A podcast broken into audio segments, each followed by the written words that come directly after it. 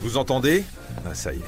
C'est bientôt le moment. Dans quelques heures, tous les invités passeront à table. Tout est prêt. La dinde dans le four, les marrons, les pommes de terre, la salade. Non, vraiment, ouais, il manque rien. hein. La bûche, bah, c'est sa sœur qui l'apporte. Le vin est débouché. euh, la sauce, ah la sauce. Le pain, bon, bah, le pain, on coupera au dernier moment. Mais oui.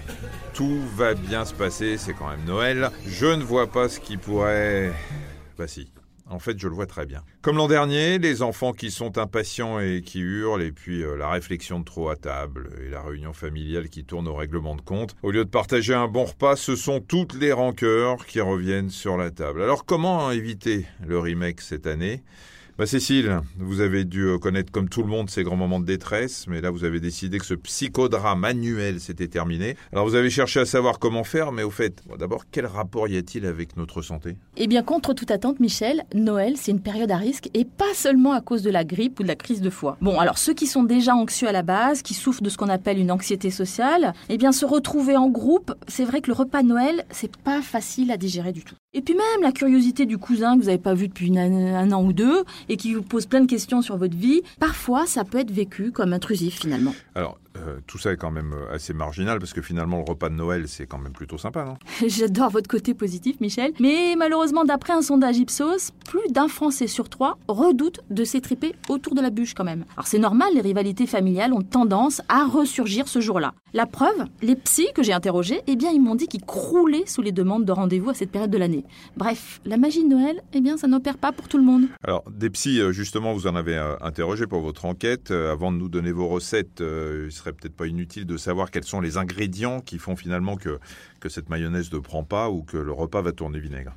La liste est un peu longue, vous avez du temps devant vous? Bah, de toute façon, j'ai pas le choix, alors allez-y. Alors déjà, on arrive rincé, fatigué, il y a eu la course cadeau. En plus, toujours d'après ce même sondage, un Français sur deux a peur de ne pas avoir suffisamment d'argent pour faire ses achats.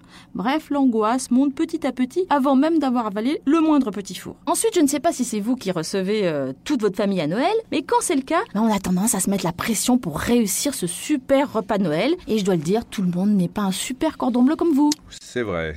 Quelle lucidité. Alors d'accord, euh, je suis d'accord avec vous pour tout ça, mais le plus important, c'est finalement d'être réunis par vraiment ce qu'il y a dans l'assiette, non? C'est vrai, mais encore une fois, je suis désolée, je vais un peu casser l'ambiance. Si le repas de Noël dégénère, c'est justement aussi à cause des convives. On n'adore pas forcément sa belle famille. Et si on réunit les deux familles, alors là, ça peut être explosif. Souvent, c'est vrai, on partage pas forcément les mêmes traditions de Noël et personne ne veut lâcher l'affaire. C'est un syndrome que les jeunes mariés connaissent bien en fait. hein. Alors, je, je- je ne sais pas, pardonnez-moi comment est votre famille, mais votre vision me fait légèrement euh, peur. Euh, il peut arriver, je ne sais pas si c'est le cas chez vous, mais qu'on s'apprécie un peu quand même, non? C'est vrai, mais même dans une famille de bisounours, eh bien, le repas de Noël peut déraper. Parce que finalement, il faut faire la fête. Vous savez, il y a un peu cette injonction à faire la fête qui peut être mal vécue. Mais aussi parce qu'avec la perte du sentiment religieux, ben, cette fête, ces traditions, globalement, elles perdent un petit peu de leur sens. Alors, maintenant que vous nous avez bien déprimés, je vous remercie. Vous allez nous donner les moyens euh, d'échapper à ce scénario catastrophe, si possible sans être obligé de prendre l'avion et de partir à l'autre bout du monde. Oui, parce que quand même, ces traditions, elles sont importantes. C'est un repère qui rassure, donc il faut les maintenir. Alors, qu'est-ce qu'on fait concrètement? Alors d'abord, premièrement, on relativise. On sait que se disputer autour de la bûche, c'est quasiment un sport national. Donc voilà, vous n'êtes pas les seuls dans ce cas-là. Déjà, c'est le premier conseil que je donnerai. Ensuite, pour le repas, on s'arrange pour qu'il ne dure pas des heures et des heures. D'une part, vous aurez moins de boulot en cuisine, et d'autre part, personne ne résiste à un marathon gastronomique. Et pour vous décomplexer, je vais vous raconter juste une petite anecdote.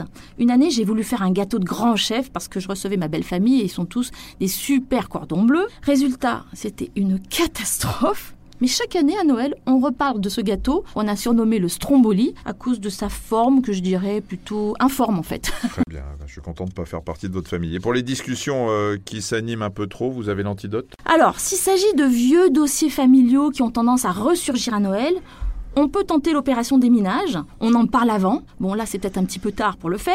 Donc, vous pouvez anticiper en demandant euh, dans votre entourage familial à quelqu'un de vous aider à faire contre-feu si jamais euh, la discussion dérape. Bref, on, on anticipe. Alors pour la discussion euh, politique, euh, c'est vrai qu'en ce moment c'est parfois un petit peu chaud, hein, ces discussions, quand ça s'anime un peu trop, qu'est-ce qu'on fait? On prend pas un gilet jaune mais un gilet pare-balles. Ben, vous pouvez tout à fait prendre la tangente quand vous sentez que ça dérape, en fait. Donc euh, la stratégie c'est courage fuyant.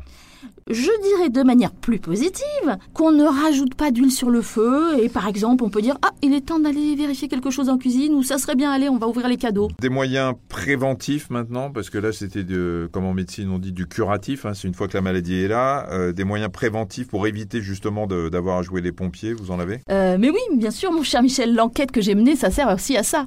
Alors d'abord mieux vaut soigner son plan de table en évitant de placer côte à côte vous savez les personnalités les plus je dirais. Vous mettez des casques bleus entre eux. Et puis pour plein de bonnes raisons, arrangez-vous pour que l'alcool euh, ne coule pas à flot. Euh, c'est bon pour la santé d'une part et c'est bon pour euh, la paix des familles. Et puis c'est bien surtout si on doit reprendre la voiture, ils vont pas tous dormir à la maison en plus.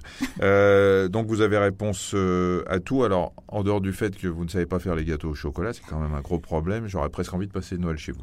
C'est gentil. Mais ça va pas être possible cette année parce que c'est ma belle-sœur qui l'organise. Je passe mon tour, j'ai déjà donné l'année dernière. Eh ben donnez-moi l'adresse de votre belle-sœur, il n'y a pas de problème. Je vous souhaite bon Noël et aussi bien sûr à tous ceux qui nous écoutent. Bon Noël à tous.